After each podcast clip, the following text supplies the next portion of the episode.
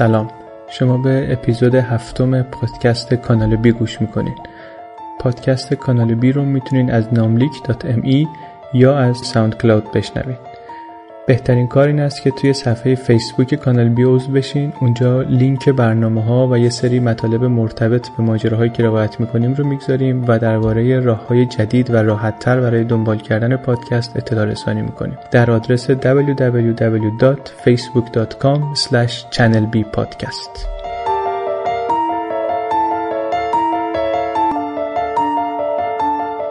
خب بریم سراغ قصه. ماجرایی که این قسمت روایت می‌کنم از یک مقاله بلندیه به نام Operation Red Falcon که در مجله آتاویست چاپ شده در 31 مارچ 2015 نوشته رونن برگمن. یکی دو جا از مقاله مثلا آخرای مقاله من احساس کردم که نویسنده داره یه زاویه مهمی رو توی نتیجه گیری قصه جا میندازه برای همین از یه مقاله دیگه هم کمک گرفتم. جزئیات این رفرنس ها رو توی صفحه فیسبوک می‌گذارم. این قصه یک قصه جاسوسی پیچیده و خیلی جالبیه. مربوط میشه به موساد و یک افسر اطلاعاتی سابقا خوشنام و محبوب و خیلی موفق موساد که متهم میشه به اینکه خرابکاری کرده و جعل اطلاعات کرده. و جعل اطلاعاتش در حدی بوده که امنیت ملی اسرائیل رو به خطر انداخته اسرائیل رو نزدیک کرده به اینکه وارد یک جنگی بشه بر اساس اطلاعات غلط. و بعد این آدم به جرم خرابکاری و اقدام علیه امنیت ملی و دزدی محاکمه میشه و محکوم میشه و میفته زندان. بعد از زندان که در میاد تا مثلا ده سال خودش هیچ صحبتی درباره این پرونده نمی‌کنه بعد از ده سال یه خبرنگار سمجی اینو بالاخره می‌تونه بشونه و باهاش مصاحبه کنه و با چند نفر از مسئولین توی موساد و سازمان های دیگه اسرائیلی صحبت کنه و یه گزارش نسبتا جامعی بنویسه از این ماجرا که این گزارشی که ما امروز میشنویم. قصه قصه خیلی جالبیه ولی با توجه به اینکه بالاخره مال موساده و بالاخره هنوز اونقدر هم قدیمی نیست همه زوایاش هنوز پیدا نیست. ولی همینی که هست خیلی جالب. اون رویدادی که باعث میشه نهایتا این به خاطرش محکوم بشه این است که در سال 1996 بر اساس اطلاعاتی که این آدم از منبع اطلاعاتیش آورده بود ارتش اسرائیل شروع کرد به جابجا کردن نیرو نزدیک مرز سوریه به خاطر اینکه مقامات امنیتی و نظامی اسرائیل قانع شده بودن که دیگه جنگ خیلی قریب الوقوعه و سوریه می‌خواد که به اسرائیل حمله کنه. ولی خب نهایتا جنگ اتفاق نیفتاد و خیلی از مردم سوریه و مردم اسرائیل هم هیچ وقت نفهمیدن که اون روز در سپتامبر 96 چقدر کشوراشون به جنگ نزدیک شدن. تقریبا از یک سال بعد از اون یک زمزمه هایی در آمد که یک افسر اطلاعاتی بلند پایه موساد دستگیر شده به خاطر این پرونده و جرمش این هست که اطلاعات جعلی تحویل داده که نزدیک بوده کشور رو به جنگ بکشونه. این کارمند موساد اسمش هست یهودا گیل. گیل سالها یکی از معروفترین و محبوبترین کارمندای داخلی موساد بود.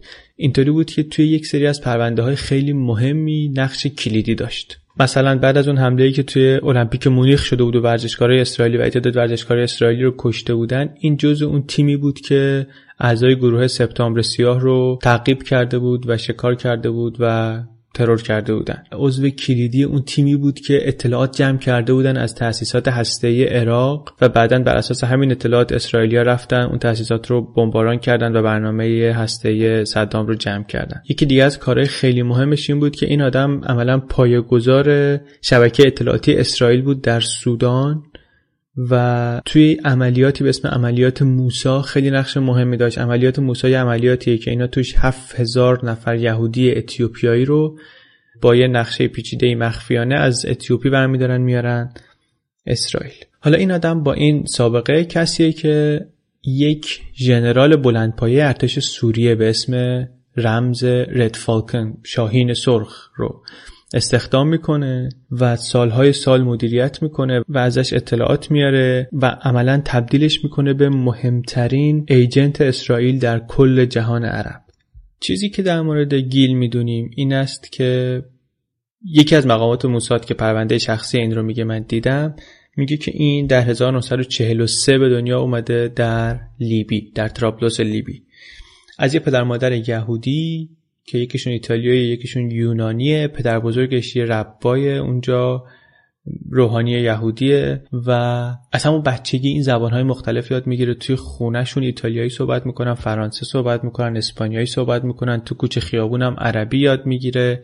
یه سری خاطرات خیلی عجیب غریبی هم تعریف می‌کنه از خشونتی که مردم لیبی داشتن در برابر یهودی ها و اینا رو در واقع استفاده می‌کنه به عنوان توجیهی برای نفرتی که بعدا از اعراب نشون میده خودش. و میگه که تو دوازده سالگی بابام بهم به تفنگ داد گفتش که اگر که دیدی عربا دارن دستگیرت می‌کنن به هر دلیلی به جای اینکه تسلیمشون بشی خود خودتو بکش که این مثلا کار بهتری. احتمالا با همین پس زمینه هم هست که بعدا که میان اسرائیل و اینا به این گروه های رادیکال ضد عرب میپیونده و اصلا خط فکری سیاسیش اونطوریه. توی این گفتگوهایی هم که با این خبرنگاره داره مثلا میگه که من می‌دونم این عربا چه حرومزاده هایی من می‌دونم اینا چه زباله هایی اصلا به اینا نمیشه اعتماد کرد. اصلا به یه گوی نمیشه اعتماد کرد. گوی یه کلمه عبریه یعنی کسی که مثلا یهودی نیست یک کلمه توهین آمیزیه میگه حتی اگه چهل سالم از دفن یک گوی بگذره نمیشه بهش اعتماد کرد. از این حرفای خیلی توهین آمیز و خیلی تند و اینها می‌زنه که خیلی از اسرائیلی های افراطی می‌کنن از این صحبت ها حتی اگه آدمایی باشن که به نظر آدم فاضل و دانشمند و سالم عقلی بیان از این صحبت ها می‌کنن. البته این خودش وقتی این حرفا رو می‌زنه بعدش برمیگرده میگه که من از عربا البته متنفر نیستم. واقعا متنفر نیستم. ولی حرفم اینه که من هیچ وقت نمی‌تونم بهشون اعتماد کنم.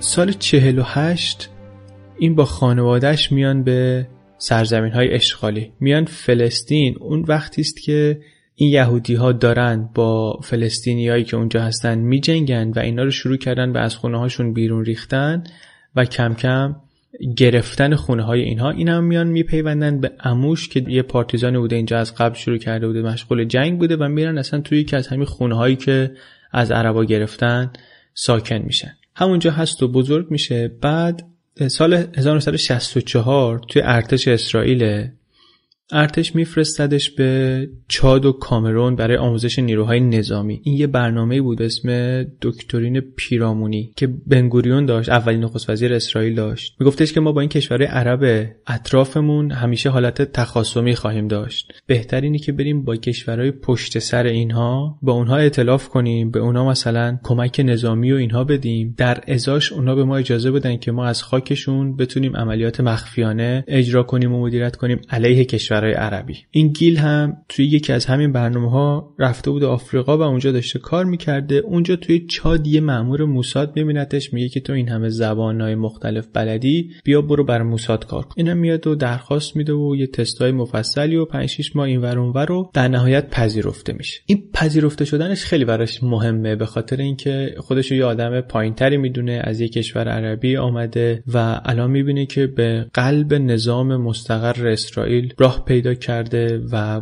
اینا خیلی خوشحال خیلی براش باعث افتخار. توی موساد میفرستنش یه دانشکده ای که اونجا آدمای خاصی پرورش میدن. اینا یه سری مهارتهایی دارن یه سری چیزایی هم یاد می‌گیرن. اینا آدمایی میشن که می‌تونن نقش بازی کنن می‌تونن بقیه رو اداره کنن.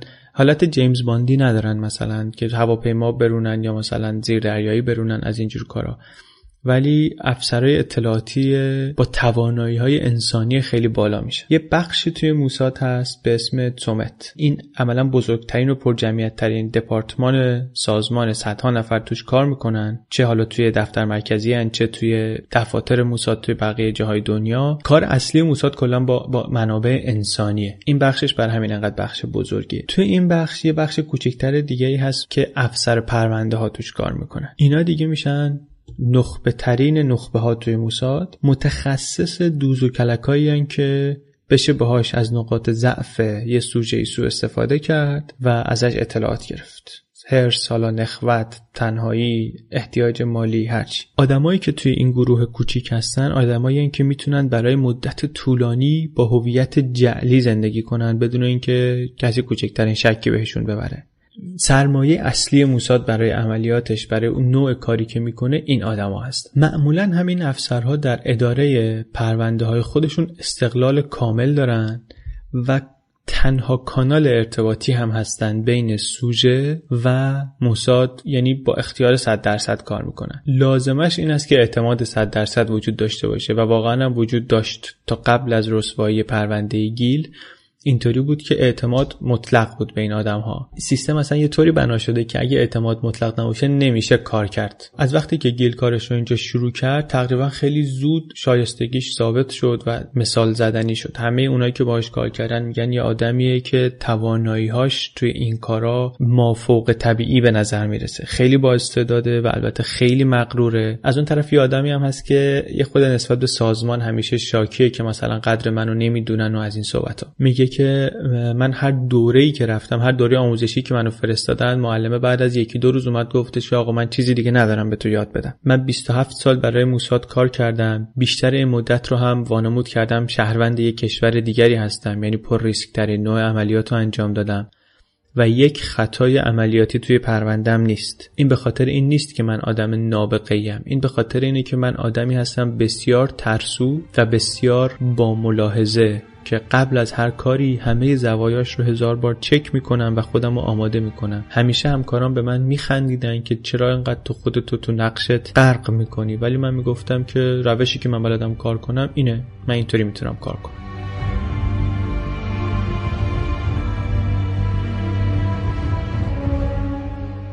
در موساد کار استخدام و اداره ایجنت رو تقسیم می‌کنن به سه مرحله. معمولا هم سه تا افسر مختلف انجامش میدن. مرحله اول شناساییه که توش یه نفری میره سوژه رو پیدا می‌کنه و تماس های اولیه رو برقرار می‌کنه و یه ارتباط سطحی و خیلی کژوالی برقرار می‌کنه. مرحله دوم مرحله حمله است که این افسر شناسایی میاد دست به دست می‌کنه سوژه رو میده دست افسر حمله که این ارتباط رو عمیقتر می‌کنه و می‌بره به سطح رد و بدل کردن اطلاعات حساس. بعد وارد مرحله اداره میشن که توی مرحله اداره یه نفر دیگری معمولا میاد و این برای سالیان طولانی خیلی وقتها سوژه رو هندل می‌کنه ازش اطلاعات می‌گیره می‌بره میاره از اینجور کار.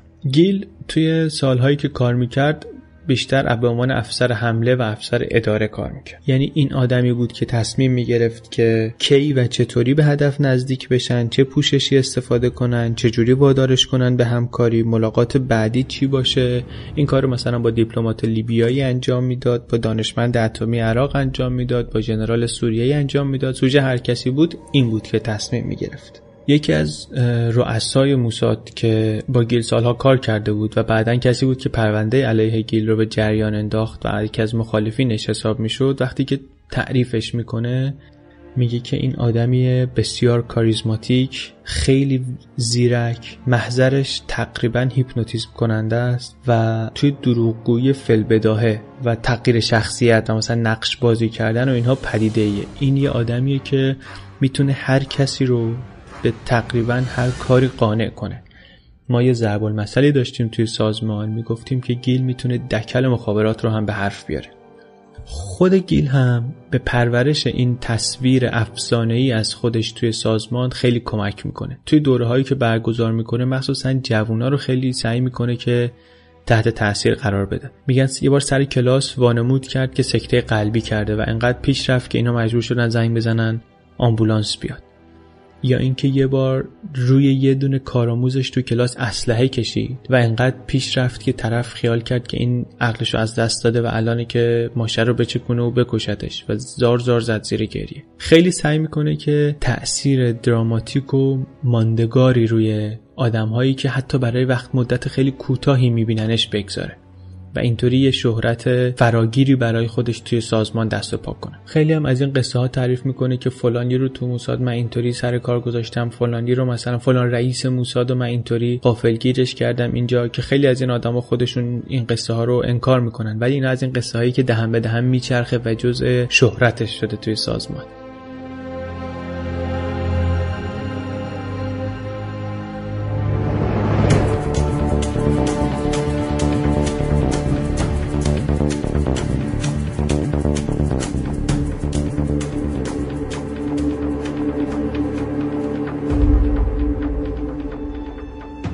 سال 1973 اینا مشغول اون عملیات تعقیب و ترور آدم های گروه سپتامبر سیاه که یه تماسی می‌گیرن با گیل میگن که یه مأموریت خیلی مهمی هست بیا خودتو برسون پاریس. اینا میگه چی مهمتر از این که من در حال شکار یه سری فلسطینی هم اینا میگن که نه این خیلی مهمه بیا اینجا. میره اونجا میگن که یه جنرال بلندپایه ارتش سوریه برای 6 ماه در اروپا مستقر. این یه موقعیت خیلی نادریه که یه آدمی انقدر بلند مرتبه در نظام سوریه یه جایی باشه که موساد بهش دسترسی داشته باشه برای مدت طولانی و ما نمی‌تونیم این شانس رو از دست بدیم باید تلاش کنیم که اینو عضوگیریش کنیم. یه اسم رمزی هم بهش دادن رد فالکن شاهین سرخ که توی گزارش من همین رد فالکن استفاده می‌کنم.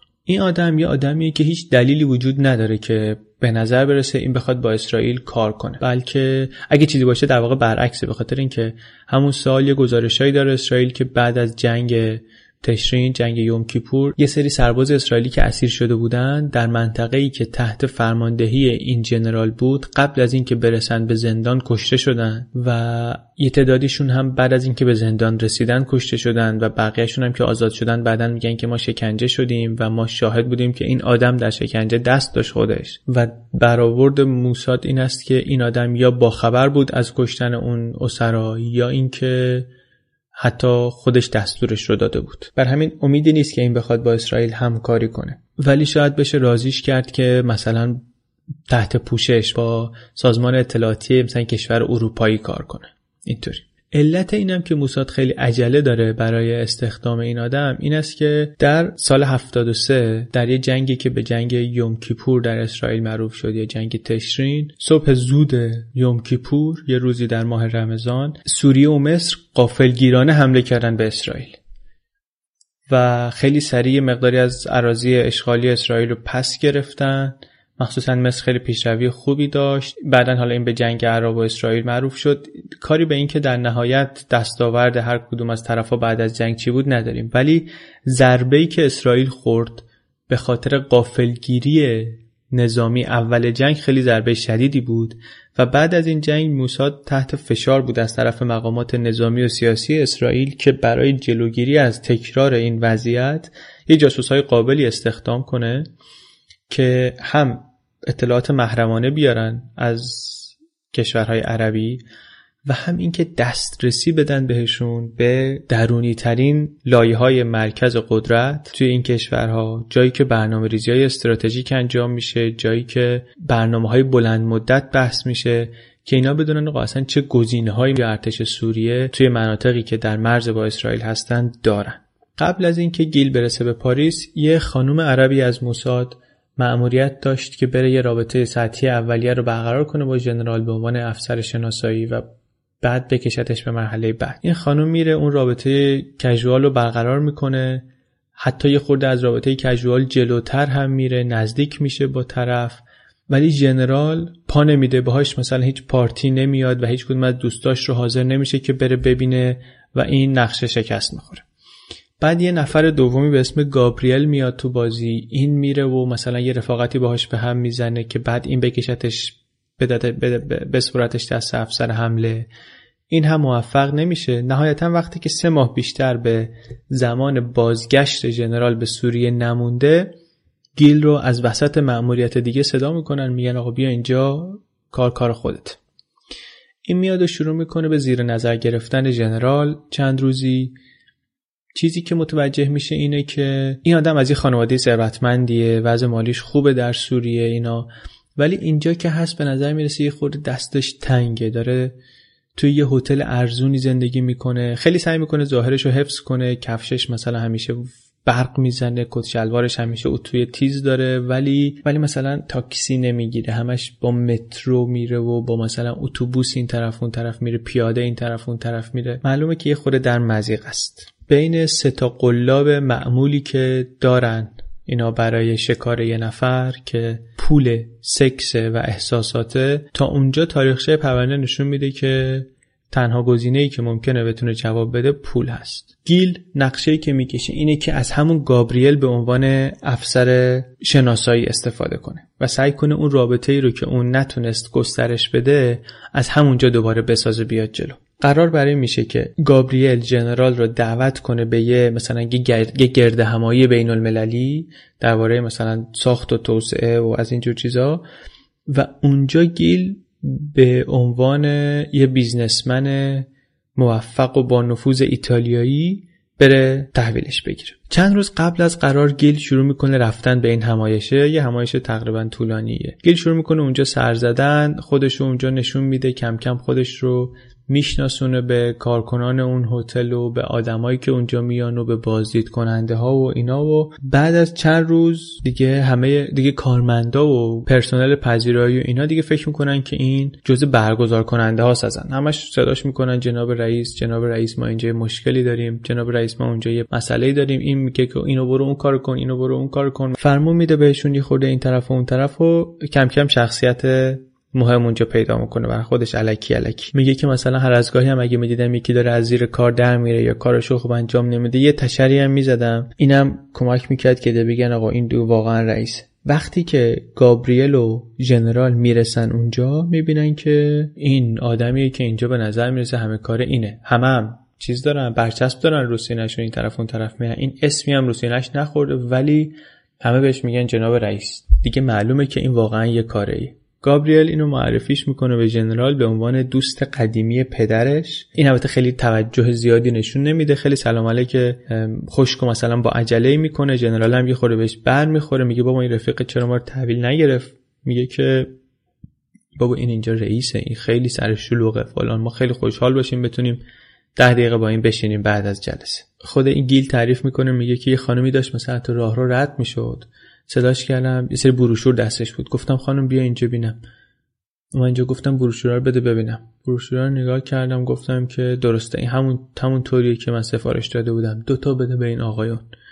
این خانم هم هیچ شکی نمی‌کنه که بابا این کیه چی میگه. میگه وقتی منو صدا می‌کنه میگه وایس نشون میده. لابد کارش همینه دیگه. گیل میگه که توی این جلسه ها هیچکی نمی‌دونه کی چی کار است. شما اگه نقش تو درست و محکم بازی کنی همه باور می‌کنن. خلاصه اون شب گیل ژنرال و گابریل رو می‌بره به یه رستوران سه ستاره ای و اونجا یه خورده ای صحبت می‌کنه براشون و فرداش میبرتشون یه سری پرزنتیشنی که میگه من اینا رو دارم پروژه هایی که من دارم نظارت می‌کنم. باز دوباره یه خورده خالی بندی و اینها. تمام این مدت این چند روز و بعدا در چندین سال آینده گیل این حقیقت رو که عربی رو با تسلط کامل صحبت می‌کنه و می‌فهمه از جنرال پنهان می‌کنه. گابریل از اون طرف شروع می‌کنه ژنرال رو تشویق کردن به رابطه با گیل. میگه که این یه بیزنسمن ایتالیایی با نفوذیه و ممکنه شما مثلا یه سری فرصت های تجارتی تجاری این بتونه برات درست کنه. بعد قصه زندگی مثلا گیلو تعریف می‌کنه. میگه که این از یه خانواده فاشیست ایتالیایی میاد که این از نازی حمایت می‌کردن و ضد یهودی بودن و از این صحبت ها بعد از جنگ این باباش برای اینکه از کمونیستا بیزار بوده شروع می‌کنه با آمریکایی همکاری کردن همکاری اطلاعاتی کردن با آمریکایی ها و مثلا همونجا خیلی آشناهای مؤثر و با نفوذی پیدا می‌کنه و اینا. میگه اینا رو که گفتم جنرال هم یه خورده شروع کرد حرف زدن گفتش که آره من خودم هم نظامی هم. من خیلی زمین دارم خیلی خانواده ثروتمندی دارم. اینم حالا یه خورده لافم می‌زنه یه خورده برای جلب توجه قلب واقعیت دستکاری در واقعیت و اینا می‌کنه. به نظر می‌رسه کار داره خوب پیش میره. قدم بعدی اینه که گیل و جنرال بدون حضور گابریل ارتباط برقرار کنن. برای این کار قصه ای که تعریف می‌کنن یعنی که میگن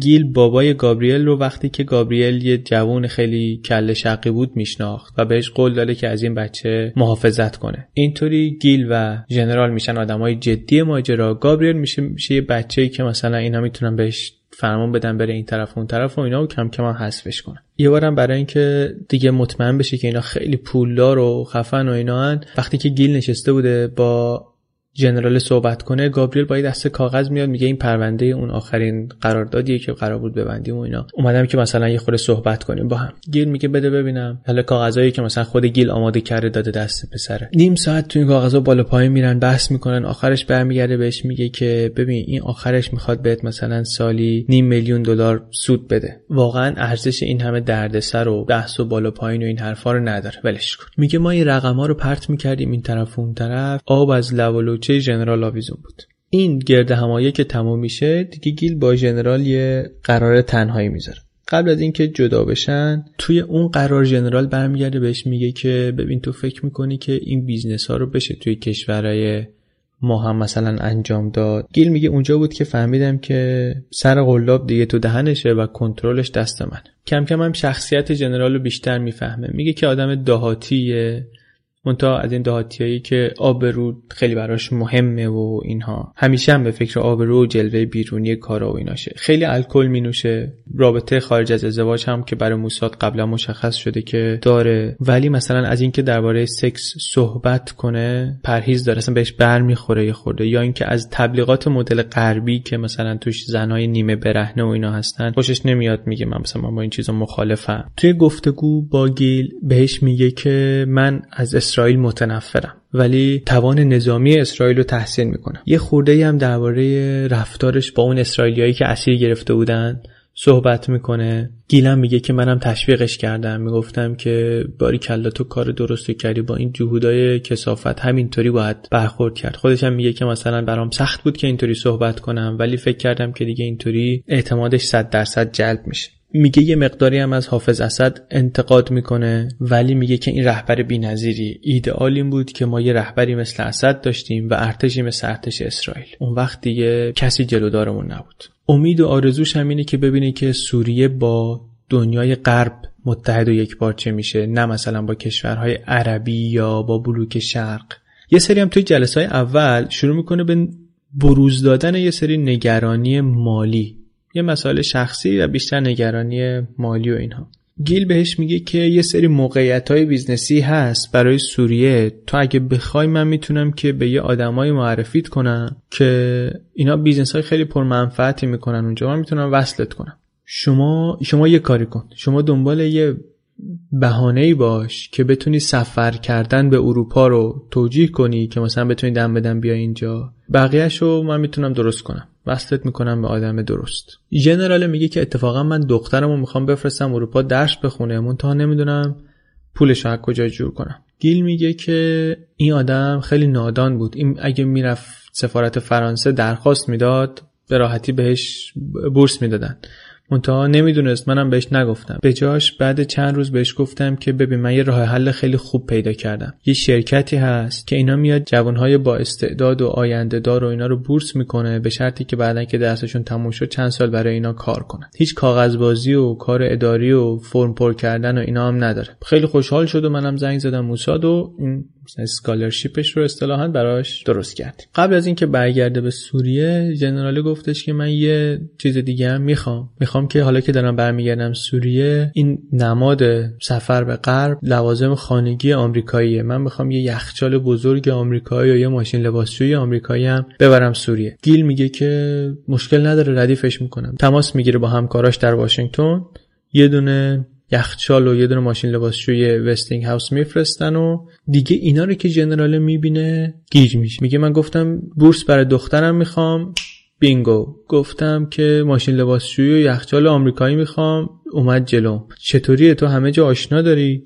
گیل میگه که این لحظه بود که من منتظرش بودم. اینجا وقتی که رابطه رو از اشتراک نظر و تبادل احساسات و اینا منتقلش می‌کنیم به سطح رد و بدل کردن اطلاعات محرمانه.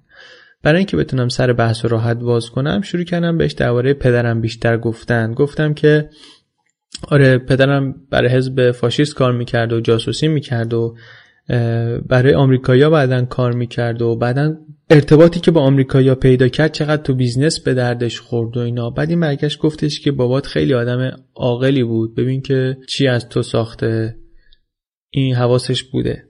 میگه که بعضی وقتا این سرویس های اطلاعاتی غربی منو میفرستن این طرف و اون طرف برای اینکه یه کار حساسی انجام بدم. مثلا یه معامله رو انجام بدم براشون یا به یه پرونده ای نظارت کنم یا اینکه با یه آدمی صحبت کنم. این تجارت جهانی امروز و اطلاعات جهانی اینا دست در دست همن. موقعیت های عالی تجاری فقط برای آدمای زیرکی به وجود میاد که درک کنن که این شبکه اطلاعاتی و شبکه تجاری چقدر در هم تنیدن. ثروتمند واقعی و قدرتمند واقعی امروز آدمیه که اجازه نمیده که یه چیزایی مثل ایدئولوژی یا مثلا منافع ملی اینا دست و پاشو ببنده و یه آدمیه که بلده که چطوری ماهرانه توی این شبکه بین المللی انکبوتی لای مرزها حرکت کنه و منافع خودش رو حد اکثری کنه و از این حرفا میگه اینا رو گفتم. جنرال برگشت گفتش که تو با این کارایی که می‌کنی چقدر پول در میاری؟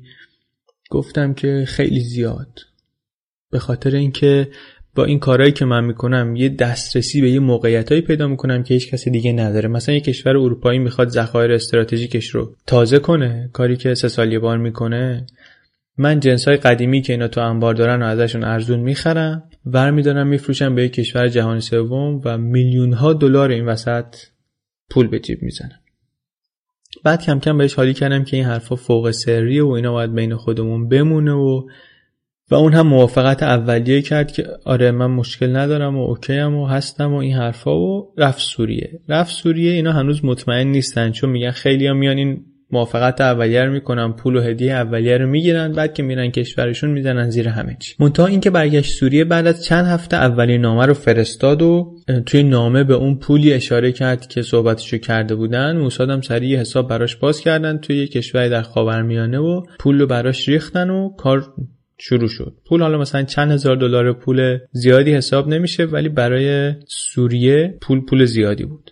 چند هفته بعدم اومد اروپا و دخترش رو آورد و مستقر کرد و آپارتمان و یه نفرم بهش معرفی کردن که صورت حسابات میدی این پرداخت می‌کنه و دیگه برگشت سوریه سر پست حساسش و بازی جاسوسی شروع میشه از اینجا.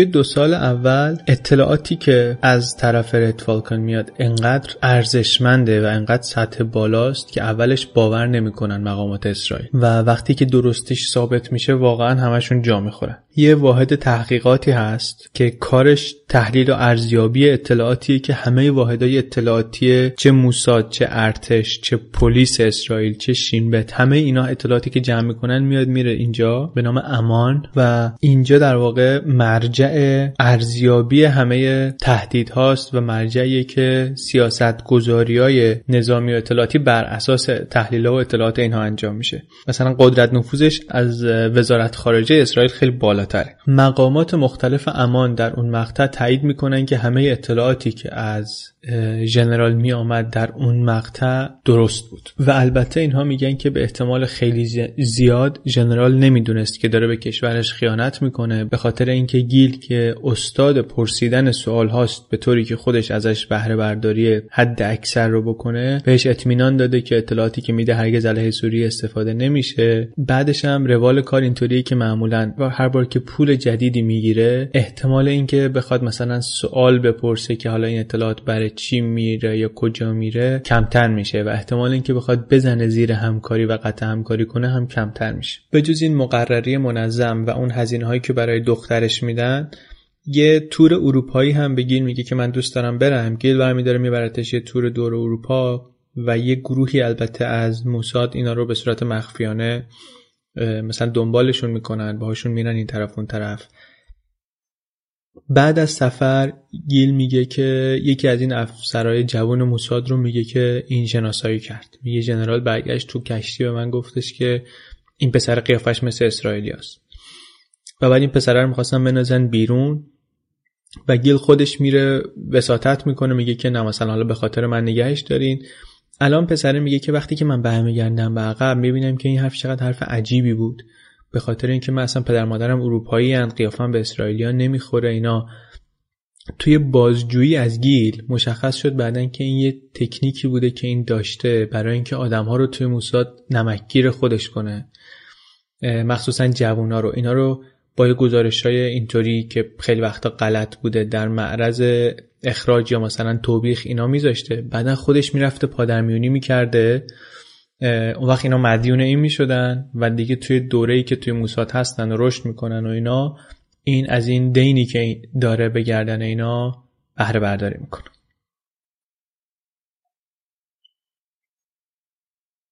ظرف این مدت 25 30 سالی که رد فالکون با موساد همکاری می‌کنه جز اون معدود منابع اطلاعاتی که اطلاعاتی که ازش میاد از نظر استراتژیک اینقدر مهمه که خام و تحلیل نشده میره مستقیم برای نخست وزیر و میره برای امان. در واقع اصلا آنالیزورهای امان همراه گیل می‌رفتن به اون شهری که توش می‌خواست ملاقات کنه.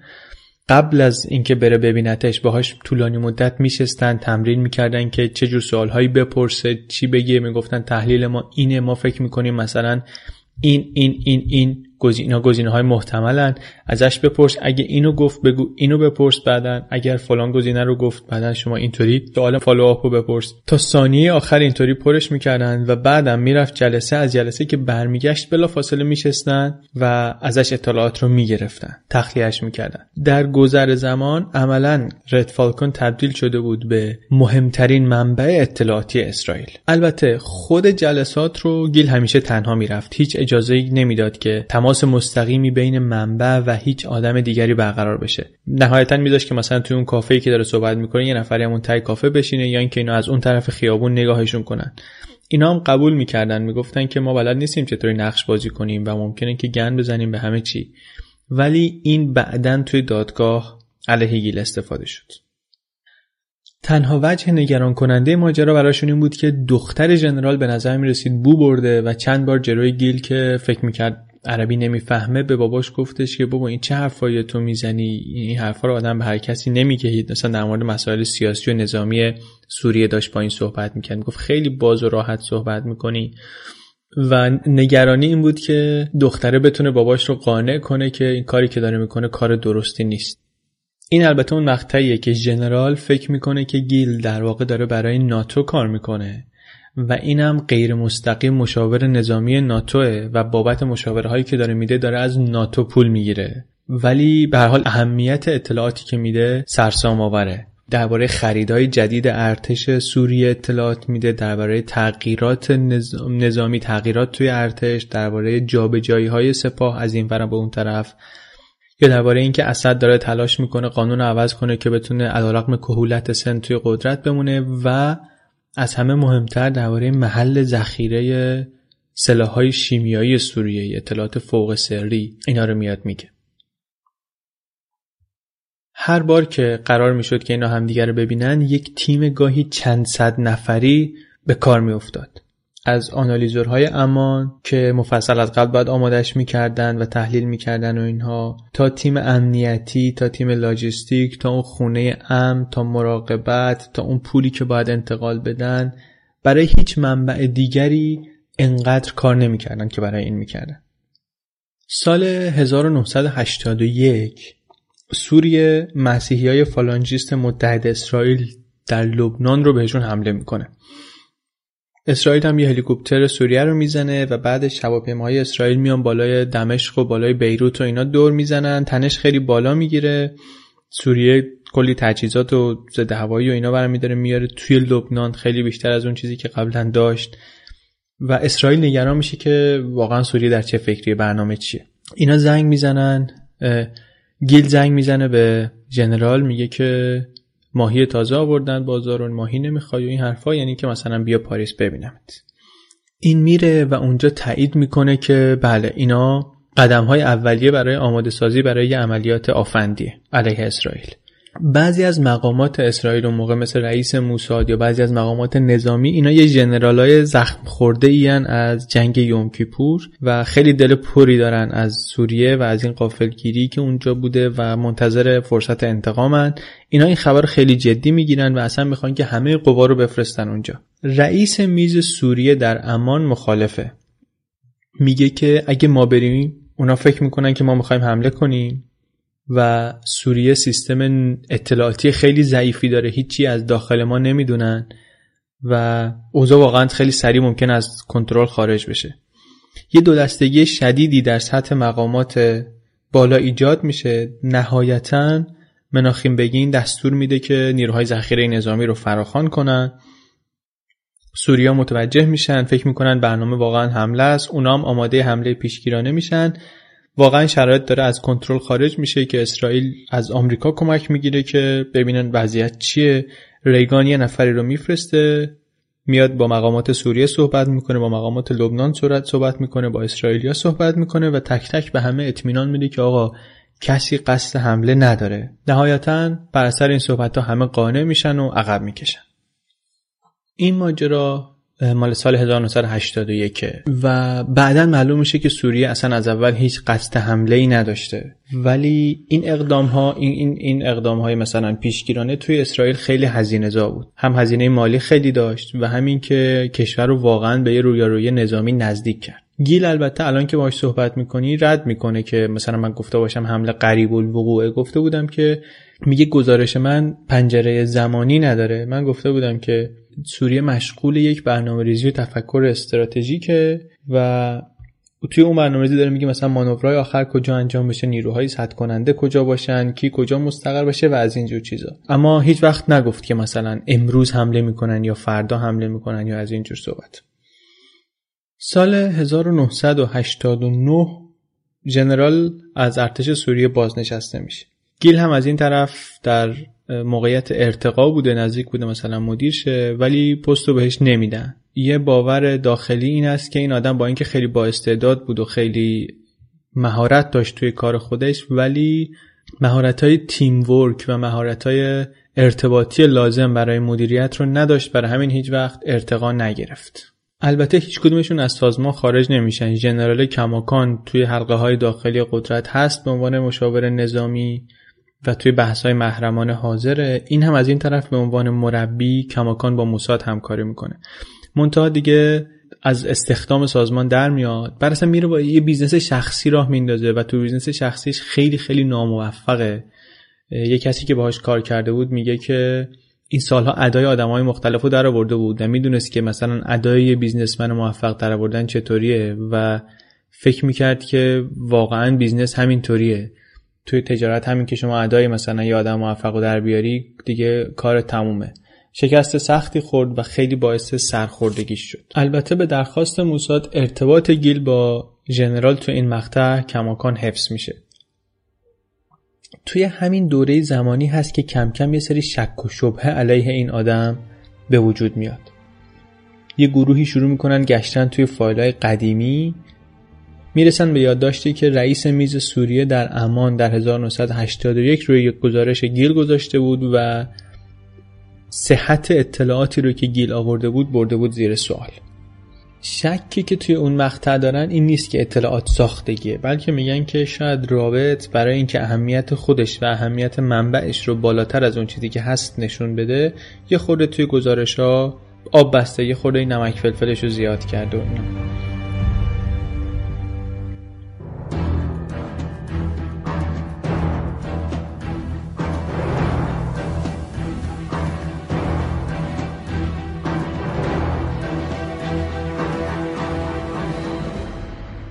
بیشتر که پیش رفتن توی بررسی یک سناریویی که مطرح شد این بود که به نظر می‌رسه که گیل که یه وقت خیلی زیادی رو قبل از ملاقات با ژنرال و بعد از ملاقات باهاش با کارشناسای امان میگذرونه و چون خیلی آدم باهوش و زیرکیه به نظر می‌رسه که این اطلاعات رو از این آدما می‌گیره اطلاعات و تحلیل ها رو.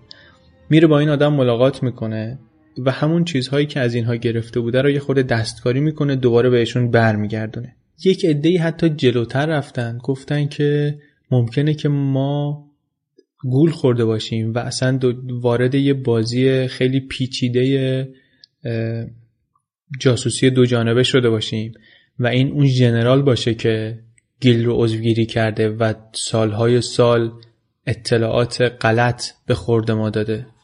تا حالا در موساد هیچ وقت علیه یک نفر از خودشون این سطح از شک مطرح نشده بود. اون هم نه یه آدم معمولی آدمی که افسانه‌ایه آدمی که رو اسمش قسم میخوردن از اینجا تقریبا دو دستگی در سطح موساد در سطح مدیریت موساد مشهوده در اینکه چطوری با این برخورد کنن. یه بار یک کسی پیشنهاد می‌کنه که یک تیکه اطلاعات غلط رو اطلاعات ساختگی رو بذارن تو پرونده های امان ببینن که این از گزارش گیل سر در میاره یا نه. میگن که اون افسرهای امان هم نباید بدونن که این اطلاعات ساختگیه به خاطر اینکه اگه اینا بدونن گیل بازیشون میده و از زبانشون می‌کشه بیرون و لو میره نقشه منتها در نهایت این کارو نمی‌کنن. میگن که اگر که معلوم بشه که بیگناهه این که ما به یک نفر انقدر شک کردیم اساس اعتماد متقابل رو در سازمان از بین می‌بره و ضربه می‌زنه که چنین و چنان است و اینا. یک کمی بعدش گیل خودش پیشنهاد میده که دیگه چون دسترسی ژنرال به اطلاعات محرمانه خیلی کم و محدود شده عملیات باید خاتمه پیدا کنه. دیگه بین سالهای 94 تا 95 عملا هیچ ملاقاتی ندارن هیچ دیداری ندارن. البته این ادعای گیل که این دسترسی نداره و اینا ادعایی بود که برای موساد خورده عجیب غریب بود به خاطر اینکه اینا می‌دونستن که این هنوز دسترسی داره به لایه های داخلی قدرت و هنوز میره تو جلسات و اینا. ولی به هر حال بین این دو نفر دیگه ملاقاتی انجام نشد. یه مدت طولانی اون آدمایی که خیلی به گیل شک داشتن می‌گفتن که دیگه بار این همه دروغ براش خیلی سنگین شده بود و دیگه تصمیم گرفته بود که مثلا دیگه نمی‌تونه تحمل کنه به هر حال می‌رسیم به وسط های سال 95 اسحاق رابین نخست وزیر اسرائیل داره یه مذاکرات فشرده صلحی رو با میانجیگری آمریکا پیش می‌بره و این میگه که آقا اسرائیل حاضره که از بلندی های جولان که اصل تخاصم اسرائیل و سوریه سر بلندی های جولانه. میگه ما حاضریم که از اونجا بکشیم عقب. به شرطی که یک معاهده صلح محکم پایداری با سوریه بتونیم ببندیم. وسط این مذاکرات اسرائیلیا خیلی کنجکاون بدونن که اگه یک همچین صلحنامه بسته بشه آیا اسد در امضا کردنش صادقه یا اینکه نه؟ تنها راهی هم که دارن طبعا اینه که دوباره جنرال رو ازش بپرسن. منتها خب اون عملیات که مختومه شده دوباره خیلی بحث میشه که شروع کنیم نکنیم. نهایتا با دستور مستقیم خود رابین این عملیات دوباره شروع میشه.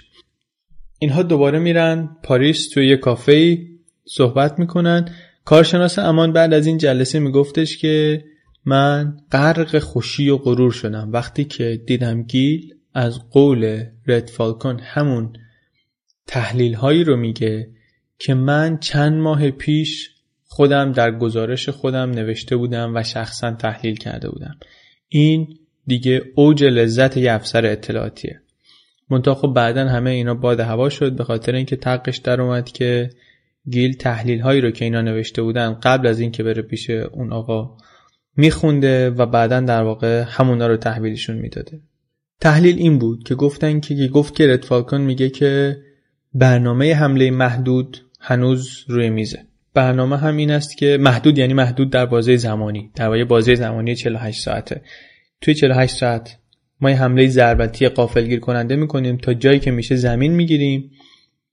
و بعد مذاکرات رو از اونجا با موضع قدرت ادامه میدیم.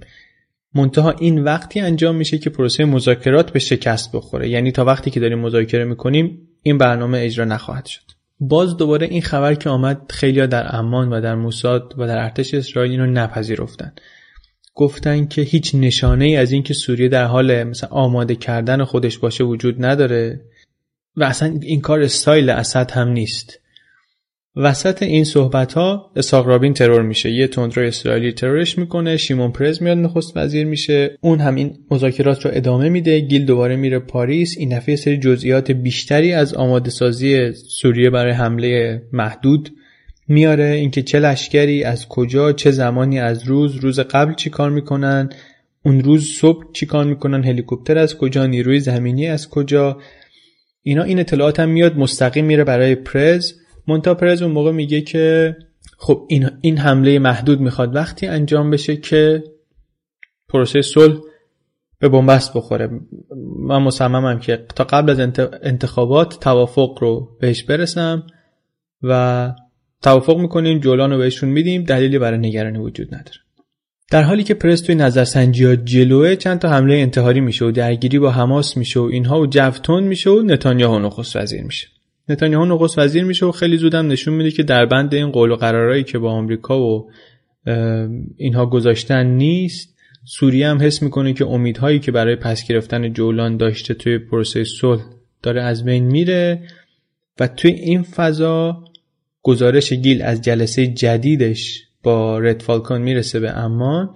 که میگه که سوریه به زودی توان نظامی برای اجرای اون عملیات ضربتی رو پیدا خواهد کرد و به محض اینکه از پروسه صلح و توافق ناامید بشن به احتمال زیاد می‌زنن.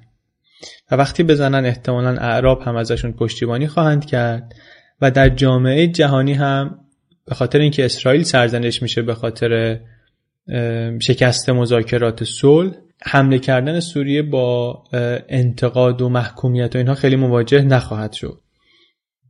آگست 96 از یه منبع دیگری به امان خبر می‌رسه که نیروهای سوریه که توی لبنان مستقرن اینا شروع کردن به جابجا شدن و به نظر می‌رسه که این هشدارایی که ژنرال داده بود داره داره اتفاق میفته. دوباره دو دستگی میشه در حکومت که آقا چیکار کنیم؟ دیگه نمیشه اینا تصادفی باشه. همه شواهد نشون میده که اینا می‌خوان بزنن. وحشت می‌کنن و این کابوس یوم کیپور دوباره براشون تکرار میشه. میگن دیگه باید وضعیت هشدار ملی بدیم نیروها رو فراخوان کنیم. بعد خبر درز می‌کنه به رسانه های اسرائیل. اختلاف نظر داخلی بالا می‌گیره. رئیس جدید امان میگه من حافظ اسد رو سالهای سال مطالعه کردم. این روش فکر حافظ اسد نیست و یه چیزی این وسط غلطه. این تحلیل غربیه. این منطق اون نیست. این آدم مقاومت می‌کنه در برابر صادر کردن هشدار جنگ. نهایتا نتانیاهو که نخست وزیره مستقیما خودش فرمان بررسی موضوع میده تو کابینه بحث و جدل باز دوباره یه سری نظامی های قدیمی مثل شارون و اینا هستن که دارن حل میدن برای اعلام جنگ و اینا که رأی ولی رأی نمیاره. منتها قرار میشه یه سری کارهایی بکنن که انگار واقعا جنگ داره اتفاق میفته خانم‌ها رو از اون منطقه که نگرانن که اشغال بشه خارج می‌کنن. پنهانی شروع می‌کنن به فراخوان کردن نیروهای آماده باش. مرز... نیروها رو تو مرزها تقویت می‌کنن از اینجور کارا. همزمان نتانیاهو هم میره سراغ کلینتون که اون موقع رئیس جمهور آمریکاست نتانیاهو شخصا فکر می‌کنه که جنگ می‌خواد اتفاق بیفته. میره آمریکا یه جلسه با سیایی میشینن. اونا میگن که ما اطلاعاتی که داریم نشون نمیده که جنگ قریب الوقوع باشه. نتانیاهو به کلینتون فشار میاره. کلینتون یک نامه می‌نویسه به اسد. که آقا شما یه سری تحرکات مرزی نگران کننده دارید ما مصمم هستیم به پروسه صلح. تکلیف صلح چی میشه این وسط؟ اسد برمیگرده میگه که ما برنامه بر حمله نداریم. اینها یه سری تمرین نظامی معمول ما می‌کنیم. ارتش اسرائیل هم می‌کنه ارتش آمریکا هم می‌کنه. همه ارتشها با این کارا آشنا هستن. نتانیاهو هم می‌دونه که اینا برای حمله نیست. اون می‌خواد که بهانه تراشی کنه برای حمله ای که خودش احتمالا در ذهن داره. ولی ما برنامه بر حمله نداریم. کمی بعد از این گیل یه خبر دیگه ای از رد فالکون میاره. میگه که سوریه موفق شده توی رده های بالای ارتش اسرائیل یه خبرچین استخدام کنه. یه تحقیقات داخلی خیلی آزاردهنده رو اینا شروع می‌کنن. جاسوسی داخلی و بازجویی و این طرف و اون طرف و اینها و به این نتیجه می‌رسن که از این خبرها نیست. دیگه شک و شبهه به گیل خیلی زیاد میشه. یه دفعه که میره دیدن رد فالکون یه افسر دیگه میره تو همون کافه یواشکی از دور نگاهشون می‌کنه. افسر تایید می‌کنه که اینا ملاقات کردن ولی میگه اینا مثلا 45 دقیقه صحبت کردن. گیل که گزارش میده میگه مثلا ما 7 ساعت صحبت کردیم. دیگه وقتی که برمیگردن به گیل میگن که شما دیگه از این پرونده خل شدی. یه کس دیگری پرونده رو بر عهده می‌گیره از اینجا و شما دیگه تماس نمی‌تونی داشته باشی.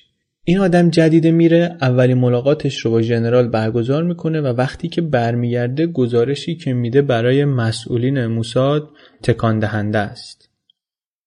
میگه که این ژنرال هیچ وقت عضوگیری نشده هیچ وقت استخدام نشده برای موساد.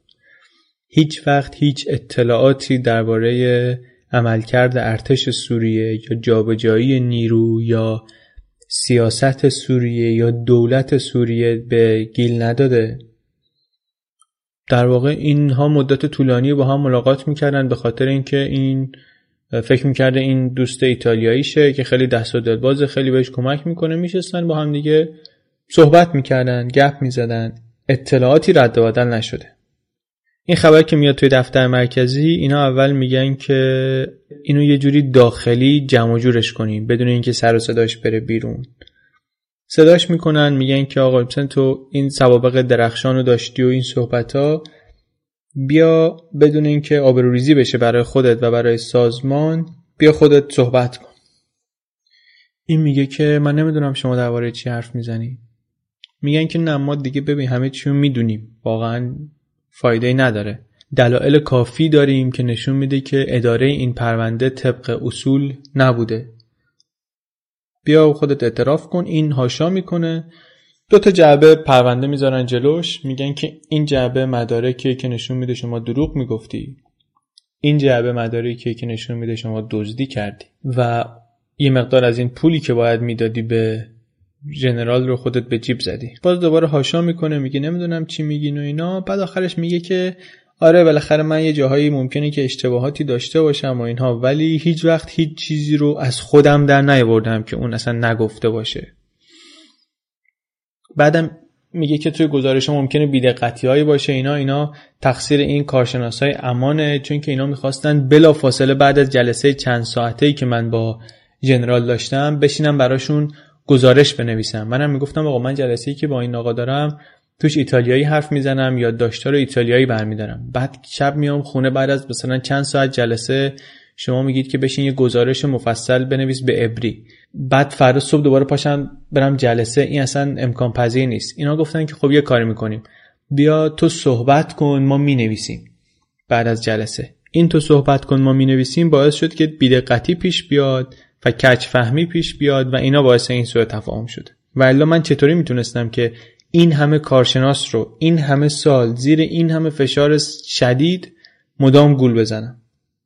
طبیعتا این حرفا رو ازش نمیپذیرن. همون روز تحت الحفظ میبرنش خونه و خونش رو میگردن. اونجا تو زیر دوشک یه دونه پاکت پیدا می‌کنن توش 39 هزار دلار پول روش نوشته پول اداره. که اینو میگن که نشونه که فکر می‌کرده که بیان سراغش. و الا معنی نداره که شما رو پاکت بنویسی پول اداره. خب پول اگه پول اداره است که باید میبردی می‌دادی به جنرال. اگه نگه داشتی دیگه رو پاکت نوشتن چه معنی داره؟ خلاصه میبرنش به دادگاه. دادگاه غیر علنی سه قاضی و به جرم خرابکاری و دزدی به پنج سال زندان محکوم میشه. به اینجای خاطراتش که می‌رسه گیل یه خورده از اون لحن مقرور محکمش میاد پایین. میگه که وقتی که گفتن خرابکاری و وقتی که محکوم شدن به خیانت علیه اسرائیل آتیش گرفتم. خیلی اذیت شدم. به خاطر اینکه من یه سری خطاهای صحوی داشتم. یه خورده ممکنه که آب بسته باشم به قصه. ولی فقط و فقط در راستای منافع و امنیت کشورم کار کردم. هیچ وقت من هیچ چیزی رو آمدانه از خودم در نیاوردم. بر همین این خیلی برام سنگینه. بعد هم تقاضای تجدید نظر می‌کنه که رد میشه. میگن که این آدم می‌دونسته که اطلاعات غلطی که داره میده خام میره دست نخست وزیر و رئیس دفتر و وزیر دفاع و این اطلاعات پایه تصمیمات خیلی مهم خواهد بود و علا رقم این اطلاعات غلط داده و اطلاعات غلطش رو به شکل خیلی قانع کننده ای نوشته و بعضیاشون توی مواقع خیلی حساسی رسیده و مجرم از حساسیت موقعیت با خبر بوده و می‌دونسته که داره چی کار می‌کنه. برای همین تخفیفی در کارش نمیشه داد.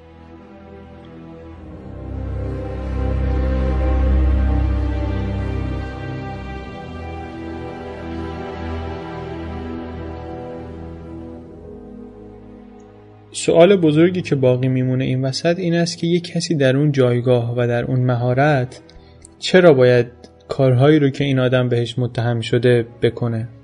حواسمون البته باید باشه که با یه سازمان اطلاعاتی طرفیم. اطلاعاتی که در اختیارمون خیلی کمه و از منابع خیلی محدودیه. بعضیهایی که یه خود دوستانه تر در موردش موضع می‌گیرن میگن که این از سرسپردگی شدیدش به کار از اینکه خودش رو تو کار غرق کرده میاد.